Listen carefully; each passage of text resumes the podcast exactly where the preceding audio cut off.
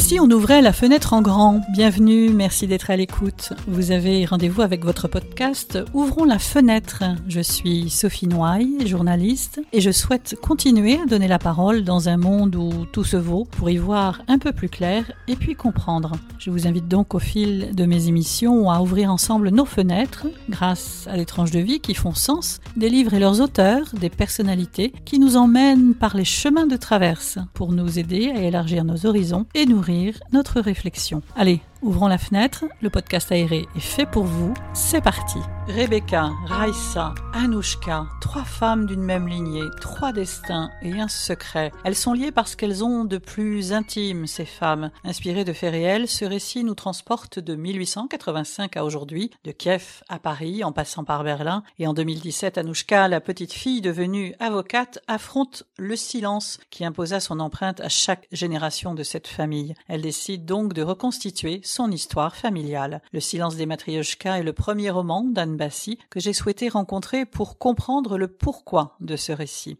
Nous savons que nous sommes en partie le fruit de notre histoire familiale, nous en conservons la mémoire de génération en génération à travers des récits, des comportements, des événements, mais surtout des silences. La transmission, le transgénérationnel, la psychogénéalogie, autant de thématiques passionnantes qui nous amènent aujourd'hui à ouvrir des fenêtres sur qui nous sommes et d'où nous venons. Mais écoutons Anne Bassi nous en dire un peu plus. Anne Bassi, bonjour. Bonjour. On ouvre la fenêtre aujourd'hui? Ouvrons la fenêtre aujourd'hui. Sur quoi? Qu'est-ce que vous voulez? Sur un livre? Sur un livre. Le silence des matrioshkas, par exemple Oui, paru aux éditions Bérangèle. Tout à fait. Un premier livre pour vous? Un premier livre, en effet. Un roman? Et un roman. Comment on se met tout à coup à décider de d'écrire un roman? Je sais pas, c'est venu un peu naturellement. J'avais une idée, euh, j'avais une trame en tête euh, depuis euh, un certain temps et euh, je l'ai, je l'ai fait un peu progressivement. Puis ça, ça a pris forme jusqu'à la forme, euh, jusqu'à la forme d'un roman. La difficulté, c'est le temps. Écrire, il euh, n'y a pas que les écrivains qui écrivent. Puis moi, je suis dans l'écriture depuis longtemps. J'étais d'abord j'ai une formation littéraire et puis j'étais euh, avocate. Aujourd'hui, je dirige une petite agence de com, donc je passe mon temps à écrire et à écrire des histoires et à faire connaître des histoires à partir d'identités. Donc c'est quelque chose que je sais un peu faire et que j'aime bien faire. Mais un roman, j'avais pas cette intention au départ. Un roman qui a pour thématique essentielle euh, ce qu'on pourrait appeler la transmission, c'est ça? Voilà. C'est un roman effectivement sur la transmission parce que c'est un roman sur le passé, sur la mémoire, sur la réminiscence de ce que l'on pense disparu et qui pourtant a été transmis. Ce qui pose un peu la question de cette euh, transmission d'ailleurs euh, mémorielle, comme si, euh, je le disais, il y avait une forme de, de permanence insoupçonnée du passé. Mais c'est aussi un roman sur les secrets de famille, le transgénérationnel et la transmission peut-être propre aux femmes. Est-ce qu'il y a une Autant de thématiques Voilà. Qu'on va essayer de, voilà.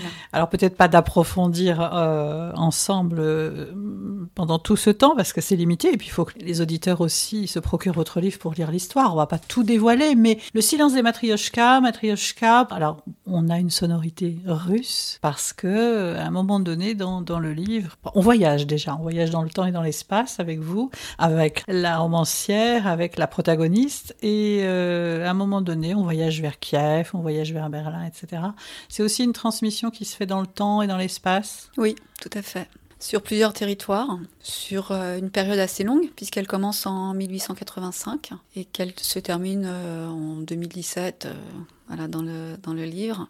Donc il y a des territoires, il y a des époques, il y a des époques finalement assez structurantes pour notre histoire, puisque ça commence euh, avant la Révolution russe, euh, ça se poursuit pendant cette période euh, de la Révolution russe un peu. La famille va ensuite aller en Allemagne bien avant la Seconde Guerre mondiale, puis à Paris, toujours un peu avant la Seconde Guerre mondiale, pendant la Seconde Guerre mondiale. Une famille d'avocats notamment, une famille qui va connaître bah, les radiations hein, des, avocats, qui est d'ailleurs un sujet à part entière que je que j'explique rapidement, mais c'est un thème sur lequel on peut revenir. Et puis, Mais je pense qu'on on ne sait pas ces choses-là. En tout cas, Mm. par exemple, des professions qui ont été radiées Mm. à cette période-là, notamment les avocats.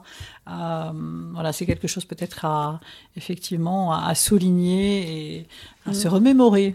Bah, c'est important parce que, euh, alors moi j'étais avocate, hein, donc j'ai connu euh, j'ai connu cette génération d'avocats qui ont été radiés à cause de leurs origines ou de leur engagement. Et j'ai beaucoup parlé avec eux et ils m'ont euh, ils m'ont fait part en fait de leurs souvenirs et de leurs sentiments euh, de cette période. Alors certains ont échappé miraculeusement un peu à ce, à ce destin qui les guettait, mais la plupart ont été déportés, sont revenus, sont parvenus.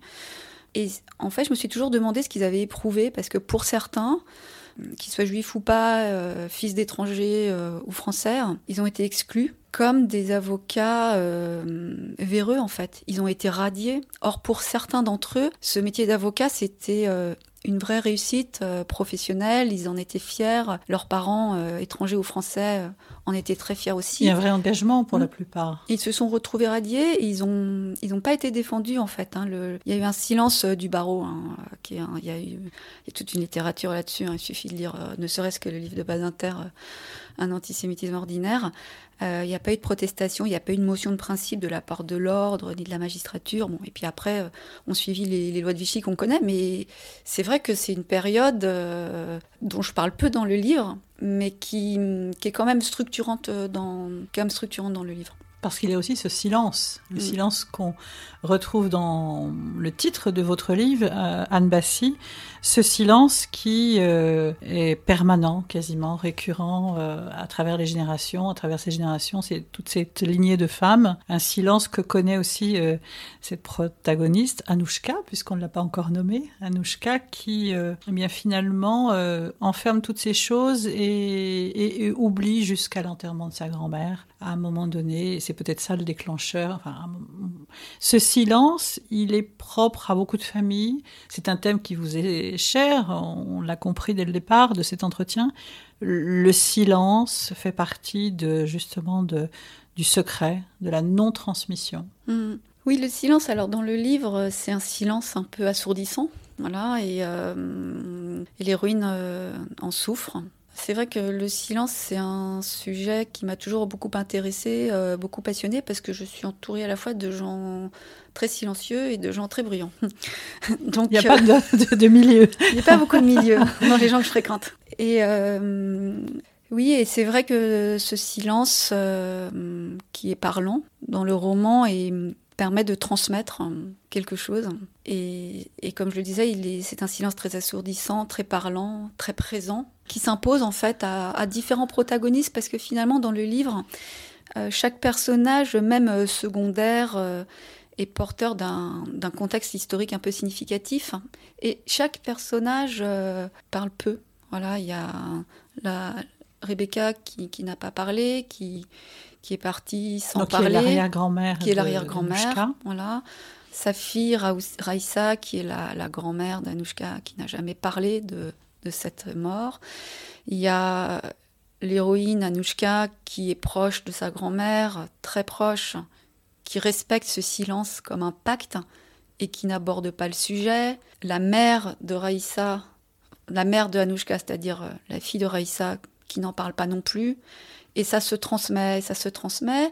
Et pourtant, l'héroïne Anouchka ressent quelque chose, ressent un mal-être, ressent un inconfort, une forme de nostalgie qui empiète sur sa vie, sa vie intérieure. Et un jour, elle décide de rompre le silence. Voilà. Et pour ça, elle va faire des recherches. Mais ce silence, il est, il est quelque part, euh, alors non pas complice, c'est pas forcément le mot qui convient, mais protecteur quand Anouchka se tait parce qu'elle elle, saisit et elle ressent le silence de sa grand-mère et tout ce qui peut se passer autour, finalement, on a l'impression que c'est aussi pour protéger l'autre. Mm, tout à fait. Protéger l'autre peut-être d'une vérité trop douloureuse. La protéger contre elle ne sait pas quoi. Mais le silence a souvent été. C'est là le mystère. Mais le silence a aussi été. Euh, a été protecteur. On le sait d'ailleurs pendant certaines guerres, euh, la Seconde Guerre mondiale en particulier, on a caché euh, à certains enfants, notamment leur origine, pour les protéger. Donc le silence est parfois nécessaire, indispensable pour protéger les gens de certaines situations. En l'espèce, elle ne sait pas très bien, Anouchka, de quoi elle doit protéger cette grand-mère qu'elle adore, mais elle sent que c'est une nécessité absolue. Anne Bassi, euh, la psychogénéalogie vous passionne? Quand on écrit un livre euh, comme ça sur la transmission, sur le transgénérationnel, parce que c'est de ça dont il s'agit aussi, ces secrets de famille, euh, c'est une thématique qui, vous passionne? Oui, ça me passionne. Ça me passionne. Je, parlais euh, récemment avec un, psychanalyste de la symbolique des métiers. Et je n'y avais jamais réellement pensé, pour vous dire la vérité. Il me disait, euh, mais bien sûr, euh, les médecins se soignent, les enseignants, les professeurs s'éduquent. et il me disait en me regardant, et les communicants se parlent, communiquent. Ça m'a fait un peu rire, parce que c'est vrai que la transmission renvoie bien sûr à la, principe de la communication. Et du coup, bon, c'est peut-être pas un hasard que j'ai évolué euh, maintenant bon, depuis plus de dix ans euh, dans l'univers de la communication. Mais les avocats communiquent aussi euh, énormément.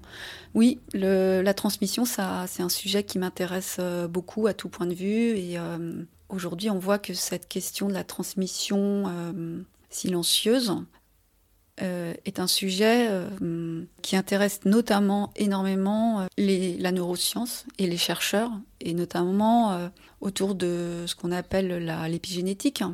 Qu'est-ce qu'on transmet et de quelle manière? Mhm. voilà. Avec cette interrogation, effectivement, euh, que des stress euh, traumatiques peuvent se transmettre, même de façon génétique, sur plusieurs générations. Voilà, c'est ça. Alors, je, crois hein, que c'est pas encore euh, totalement prouvé, mais en tout cas, la recherche est avancée et elle se fait au niveau mondial. C'est pas une recherche isolée qui serait le fruit de certains chercheurs, pas du tout. Et on dit que les prochains prix Nobel seront nécessairement liés à, à ces questions, ces questions-là. Parce qu'il y a eu déjà une réflexion avec Freud, avec Jung, au niveau psychanalytique, effectivement. Mm. Et là, euh, les neurosciences avec l'épigénétique font évoluer euh, la, réflexion. Alors, qu'est-ce qui se passe justement dans, dans cette transmission, dans cette non-transmission? Alors, s'il y a quelque chose qui se transmet à travers ces femmes, à travers cette lignée de femmes. Euh, moi, je, me suis interrogée, Anne Bassi, sur la non-existence presque de Claudie, la mère d'Anouchka, où en fin de compte, on a l'impression de sauter une génération. Il y a cette euh, relation entre Anouchka et sa grand-mère. Il y a des échanges entre, euh, voilà, on ne dira pas lesquels, mais euh, avec Claudie, la, maman d'Anouchka, mais on a l'impression qu'on saute une génération. Mhm. Oui, c'était c'était volontaire en fait dans le dans l'histoire de de voir que ce qui se transmet peut ne pas se transmettre au niveau de chaque maillon en fait, et qu'il euh, y a des maillons qui peuvent euh, facialement euh, sauter. en l'espèce, c'est pas c'est pas le cas dans, l'ouvrage parce que elle est certes un peu moins présente, mais elle n'est pas absente. Et en tout cas, c'est une présence structurante dans le livre, très, très marquée. Et hum, j'ai voulu, euh, dans la, création du personnage, la rendre à la fois comme ça euh, présente euh, et absente, mais et un peu avec un, un pas sur le côté. Un peu comme si elle était témoin extérieur alors qu'elle est totalement concernée puisqu'elle fait partie de cette lignée féminine, mais comme si elle était un peu un témoin extérieur qui regardait ça. Mais pas indifférente. Absolument pas. Absolument pas indifférente.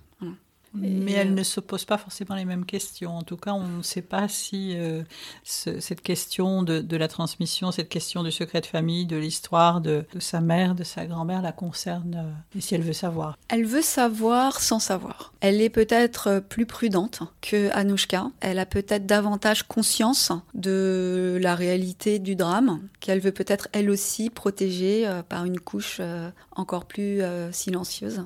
Mais on, le voit, on sait que à un moment, les, secrets de famille ou les tabous, les non-dits, hein, il peut y avoir plusieurs mots, ressortent. Toujours. D'une manière ou d'une autre. D'une manière ou d'une autre. Et ça, les scientifiques, les psychologues, tout le monde le dit. Comme si euh, certaines personnes étaient destinées à devoir euh, lever certains secrets parce que c'est la condition pour qu'elles aillent mieux. Mais hum, certains peuvent vivre plus ou moins bien avec ces secrets. Euh, jusqu'au moment où il y a une génération, une personne qui, elle, a besoin euh, de briser le silence. Alors elle a besoin de briser le silence, et est-ce qu'elle est quelque part, alors je mets le mot entre guillemets parce que je ne parle pas de prédestination, mais est-ce que cette personne est destinée quelque part à, réparer, on dit ça aussi parfois, mm. à réparer la lignée familiale mm. Oui, alors je ne sais pas si on dit réparer ou rétablir, parce que euh, je, vois bien qu'il y a des cours un peu différents avec ce mhm. mot, donc je fais toujours un peu attention euh, aux mots. Mais oui, on dit que, euh, on dit que les êtres humains sont programmés pour réparer ce qui n'est pas naturel. Alors bon, c'est un peu compliqué d'employer ce mot-là aujourd'hui, euh, de parler de normes, mais euh, c'est ce que disent la plupart des médecins euh, extrêmement reconnus sur ce sujet. quand il y a des, des morts, par exemple, inexpliquées ou inexplicables, pour reprendre le terme de certains, la, la descendance, la postérité va vouloir, d'une manière ou d'une autre, rétablir la vérité. C'est parfois possible, parfois ça ne l'est pas, pour mieux, d'une certaine manière, reprogrammer le présent. Et donc ce travail sur le passé est essentiel pour mieux reprogrammer le présent et vivre et peut-être rétablir euh, le futur. Bon, c'est des sujets un peu délicats, hein, un peu compliqués euh, qui posent beaucoup de, questions, en tout cas qui nous interrogent perpétuellement dans la responsabilité de, des parents, dans le questionnement que peuvent avoir les enfants sur leurs origines, sur leurs racines, sur ce qui s'est passé, parce que beaucoup d'enfants, euh, même si certains ne s'intéressent absolument pas du tout à, à leurs ancêtres, se posent des questions à un moment donné de leur vie. Mm, bah oui, certainement. C'est pour ça que je disais que ce livre, euh, c'était pas mon intention première, mais aujourd'hui, force est de constater que ce livre, il s'adresse à une population assez euh, variée. Alors, bien sûr, à tous ceux qui s'intéressent à leur histoire, aux jeunes qui souvent euh, se posent des questions sur euh, la notion de l'hérédité, euh, c'est-à-dire sur ce dont ils héritent eux-mêmes de leurs grands-parents, aux adultes qui réfléchissent à partir de leur propre expérience de leur vécu, et puis aux parents, aux parents qui souvent s'interrogent aussi sur la transmission par rapport à leurs propres enfants récemment nés ou à naître. Ça peut être une, une peur, une crainte. Qu'est-ce qu'on va transmettre? Qu'est-ce qu'on va laisser? Mmh, Oui, c'est une vraie question. C'est d'abord qu'est-ce qu'on transmet et comment on le transmet. Et alors, je me suis interrogée aussi, on parle beaucoup de, des traumatismes euh, qu'on pourrait peut-être transmettre, euh, de la douleur, et on parle moins, je crois, de, de la joie. Parce que finalement, il y a des personnes qui sont très heureuses, très joyeuses, pleines d'énergie, de vie, euh, d'élan, comme si ça c'était normal. Mais peut-être que ça aussi, ça se transmet certainement d'ailleurs, et pourtant c'est un sujet qu'on aborde peu. Et qui moi me fascine parce que je trouve qu'il y a des gens qui ont une énergie extraordinaire. Mhm. Et heureusement d'ailleurs qu'on n'hériterait pas simplement que des traumatismes et, des douleurs et euh, euh, de ce qu'il y a de négatif dans, dans une lignée, et peut-être au contraire justement pour certaines familles ce goût du voyage, de partir, de, de, ne pas avoir peur, enfin d'avoir cette audace de vie, cet élan de vie comme vous dites, cette joie. Oui, mais du coup je me demande un peu comme s'il y avait une forme de culpabilité, c'est-à-dire que c'est normal de souffrir et de transmettre de la souffrance. Alors qu'est-ce que ça pose comme question? Est-ce que ça, ça signifie qu'il y a voilà, une forme de culpabilité à être heureux, euh, on n'a pas le droit d'être heureux, on n'en parle pas de ça, je, trouve, enfin pas assez. C'est vrai que peut-être dans notre culture, en tout cas, on a, on a cette euh, pudeur, peut-être, de se dire, euh, voilà. On étale peut-être plus aujourd'hui avec les réseaux sociaux, je ne sais pas, en tout cas, ça, une certaine forme de, joie ou de plaisir, mais oui, est-ce qu'on saute autorise finalement à, une question. à partager cette joie? Mm. Question aussi. Ouais, je, en tout cas, je, je, sais pas, je, je, suis euh, étonnée par le nombre de, de, débats autour de la transmission du, du, traumatisme et de la douleur et de l'absence de débat autour de la transmission de la joie. Eh bien voilà, voilà. ça sera l'objet d'un prochain livre. Anne Bassi, à mon avis.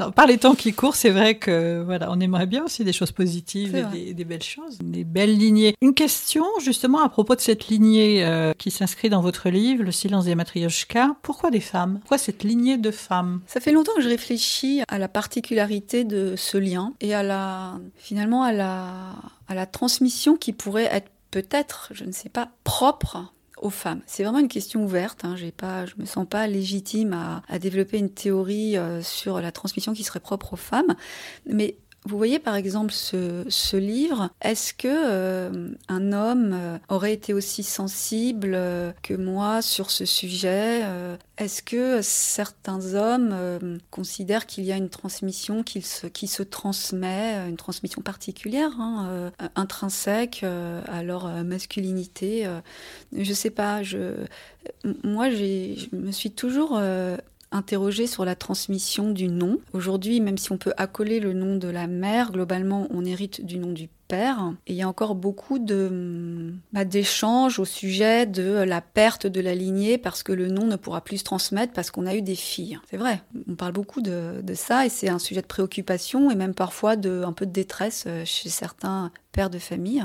Et je me suis toujours interrogée sur cette obstination euh, de la transmission du nom, comme si c'était euh, un des éléments nécessaires pour transmettre. Et je me suis j'ai toujours considéré que c'était pas le cas et qu'il y avait une transmission bien plus mystérieuse. Et je me suis demandé si cette transmission mystérieuse pouvait aussi peut-être euh, passer par le lien euh, féminin, voilà, de mère en fille. Et moi-même, quand j'ai eu ma fille, j'ai été très émue de repenser euh, au fait que j'étais sortie euh, du ventre de ma mère, qui elle-même était sortie du ventre de sa mère, et qui elle-même, qui elle-même, et c'est ce que je dis au début du roman, c'est une chaîne en fait. Euh, et, cette chaîne, je pense que très tôt, chaque petite fille sait qu'elle est finalement un maillon de cette chaîne. Alors de façon positive et négative en même temps il y a ces deux, deux oui, positive et négative. Ces deux balanciers. Mm, oui. C'est-à-dire qu'en même temps, en faisant partie de cette chaîne, euh, bah, on hérite mm, voilà. notre mère. D'un actif et d'un passif, donc d'un tout. Et donc la question, c'est jusqu'à quand on peut remonter euh, Et encore une fois, qu'est-ce qu'on transmet Comment euh, Quelle part de chacune Quelle part du tout Et je trouve que c'est très intéressant. Alors aujourd'hui, il y a des médecins qui ont expliqué que on pouvait même transmettre des choses. à la mère portant un enfant lui transmettre transmet des choses. Euh, donc ça aussi, c'est quand même un petit peu mystérieux, même si ça semble euh, évident. Ça peut, même si c'est évident, ça peut être un peu mystérieux, euh, ce qu'on transmet à finalement un, fœtus. En tout cas, il y a cette interrogation chez vous. Mm. Oui, c'est vraiment une question. Je pense que je vais chercher un peu plus sur, sur cette notion de transmission propre aux femmes. Je sais qu'il y a une philosophe qui, a écrit sur les mystères de la communication entre femmes, mais je n'ai pas encore eu le temps de, me renseigner. Alors, l'objet, je te disais tout à l'heure, d'un deuxième livre pour vous, Anne Bassi. C'est Secrets de famille. Alors, c'est très à la mode, on en parle beaucoup. Il y a même des émissions de télévision et souvent, euh, alors là, je m'adresse peut-être à l'ancienne avocate, à l'occasion d'héritage, de, de, de, succession. On peut assister à certains drames familiaux parce que c'est là que parfois on découvre euh, malheureusement des secrets de famille dans cette recherche aussi d'héritiers. Hein. Qu'est-ce que ça implique pour nous? En tout cas, à quoi on s'engage à ne pas révéler ou à se dire, voilà, on teste ce secret de famille, on reste dans le silence ou à un moment donné, justement, ben, on a envie de, débloquer et d'aller plus loin et, de découvrir ce secret de famille? Alors en tout cas, quand j'étais avocate, je disais souvent à mes clients qui... Euh, avaient euh, engagé des, actions pour euh, mieux connaître leurs ancêtres pour des questions successorales principalement. Je leur disais toujours, on ne sait jamais ce que nous réserve le passé. Et je les engageais à beaucoup de prudence, parce que je l'ai vu euh, à travers des notaires, et les notaires aussi sont très prudents avec euh, ce type d'action. Ça euh, ça peut bouleverser le présent de certaines familles. On peut apprendre des choses qui remettent en cause nos croyances et qui bouleversent notre futur. Donc il faut être prudent avec ça. Moi j'ai travaillé avec des généalogistes et j'ai toujours été fascinée par ce métier de la recherche, bon, déjà de la recherche, euh, comme ça, comme des archéologues du passé, hein, pour encore une fois rétablir le présent à un moment donné, voilà, on décide ou, pas de, d'aller à la recherche, comme Anouchka le fait d'ailleurs dans votre, dans votre roman, de, de découvrir ce passé, de, de, vouloir faire sauter les verrous de ce fameux secret de famille qui est quand même finalement pesant. Alors même si ça peut bouleverser effectivement et parfois il vaut mieux rien savoir, peut-être. C'est la question aussi qu'on peut poser aujourd'hui. Hein. Oui. On reste dans l'ignorance et on décide peut-être de tourner la page et, finalement on n'ira peut-être pas plus mal. Mais Anouchka, elle sent quand même ce poids sur son existence. Elle a du mal à avancer. Elle ressent cette tristesse, ce, silence qui, lui est pesant. Oui, en effet, l'héroïne, elle a, elle a un sentiment d'inconfort et de douleur qui empiète trop sur sa vie sa vie personnelle, sa vie intérieure. C'est comme si elle n'avait plus le choix. Il faut qu'elle sache. Quoi? Elle-même ne le sait pas, mais il faut qu'elle sache. Et donc ça, pour répondre à votre question, c'est assez personnel. Je pense qu'il y a les, y a ceux qui ont envie de savoir, ceux qui ont moins envie de savoir, et puis il y a ceux qui n'ont pas le choix. Et c'est là où je disais tout à l'heure, euh, pour les secrets de famille, c'est comme si euh, certaines personnes étaient destinées à à percer un secret de famille pour euh, rétablir le futur de, l'entière famille. Alors qui a le courage, l'audace euh, ou la folie de le faire, je ne sais pas quel mot il faut employer. Et euh, chacun a sa propre intuition. Dans le roman, l'héroïne a l'intuition qu'elle doit le faire. Voilà. Elle sait qu'elle doit découvrir quelque chose. Et elle apprivoise cette peur, elle apprivoise ce silence pendant des années, jusqu'au jour où peut-être qu'elle considère l'avoir suffisamment apprivoisé pour l'approcher de très près. On n'en dira pas plus hein, pour le livre, parce qu'il faut le lire. Même si on a l'impression que tous les secrets finalement ne sont pas levés. Mais ça, ça reste, ça reste à, déterminer. Anne Bassi, euh, comment vous êtes ressortie de l'écriture de ce livre Une fois que le mot fin a été écrit? Alors, c'est un contexte un peu particulier pour moi parce que ce livre, je crois, a pu s'achever grâce, même si c'est un peu étonnant, à un accident que j'ai eu qui m'a beaucoup euh, immobilisé et qui m'a beaucoup fait souffrir. Et euh, je me suis aperçue la nuit, quand je prenais pas d'antidouleur très fort, que l'écriture euh, me faisait oublier la douleur. Et donc, et donc j'ai écrit et donc j'ai persisté. Et je crois que le livre, il a pu se finir grâce à cet accident. Et donc j'ai découvert quelque chose dont j'avais déjà entendu parler mais que je ne connaissais pas, c'est le rôle apaisant de l'écriture. Alors là, je ne parle pas d'apaisement euh, psychologique ou psychique. Comme une thérapie, par exemple. Voilà, non, là, je parle vraiment d'apaisement euh, physiologique. C'est vrai que quand j'écrivais, j'avais moins mal. Alors, est-ce que c'est parce que j'y pensais moins? Je ne sais pas. Mais en tout cas, c'est un constat qui m'a permis de finir ce livre que j'ai fini la nuit en fait. Parce que la journée, je devais travailler tant bien que mal, alors que j'étais extrêmement handicapée, que j'avais beaucoup de difficultés à marcher. Euh, et la nuit, j'arrivais pas à dormir parce que j'avais trop mal. Et je me refusais à prendre des antidouleurs complémentaires parce que j'en prenais déjà beaucoup trop. Et je, je, je, me suis aperçue euh, que que j'avais plus mal quand, quand j'écrivais. Donc euh, voilà comment le livre s'est fini. Ensuite, ce que j'ai découvert, c'est que finir un livre, c'est une chose. L'envoyer à des maisons d'édition, se faire publier, c'est autre chose. Personnellement, ce travail-là d'identification des maisons d'édition, de l'envoi et de la contractualisation avec euh, une maison en particulier, ça m'a pris plus de temps que d'écrire le livre. Mais il faut persévérer. Oui, il faut persévérer. C'est le conseil qu'on peut donner. Mmh, il faut persévérer. Surtout en ce moment. Oui. Tout à fait. Avec des livres euh, qui sont finalement quand même, euh, on va le dire, allez, essentiels. Tout à fait. C'est un bien essentiel et vital, on ne le redira jamais assez. Et puis c'est un livre qui, qui sort ces jours-ci. Oui, le 9. officiellement? Voilà.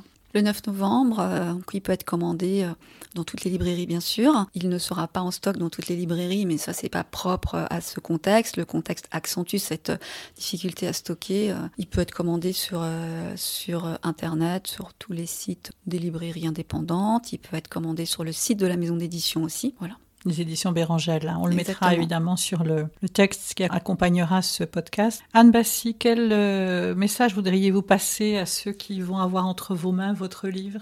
Je voudrais passer le message euh, qui est lié au titre de votre émission, qui est un titre que je trouve vraiment très beau, Ouvrons la fenêtre, parce que ça me fait penser à, la notion d'enfermement.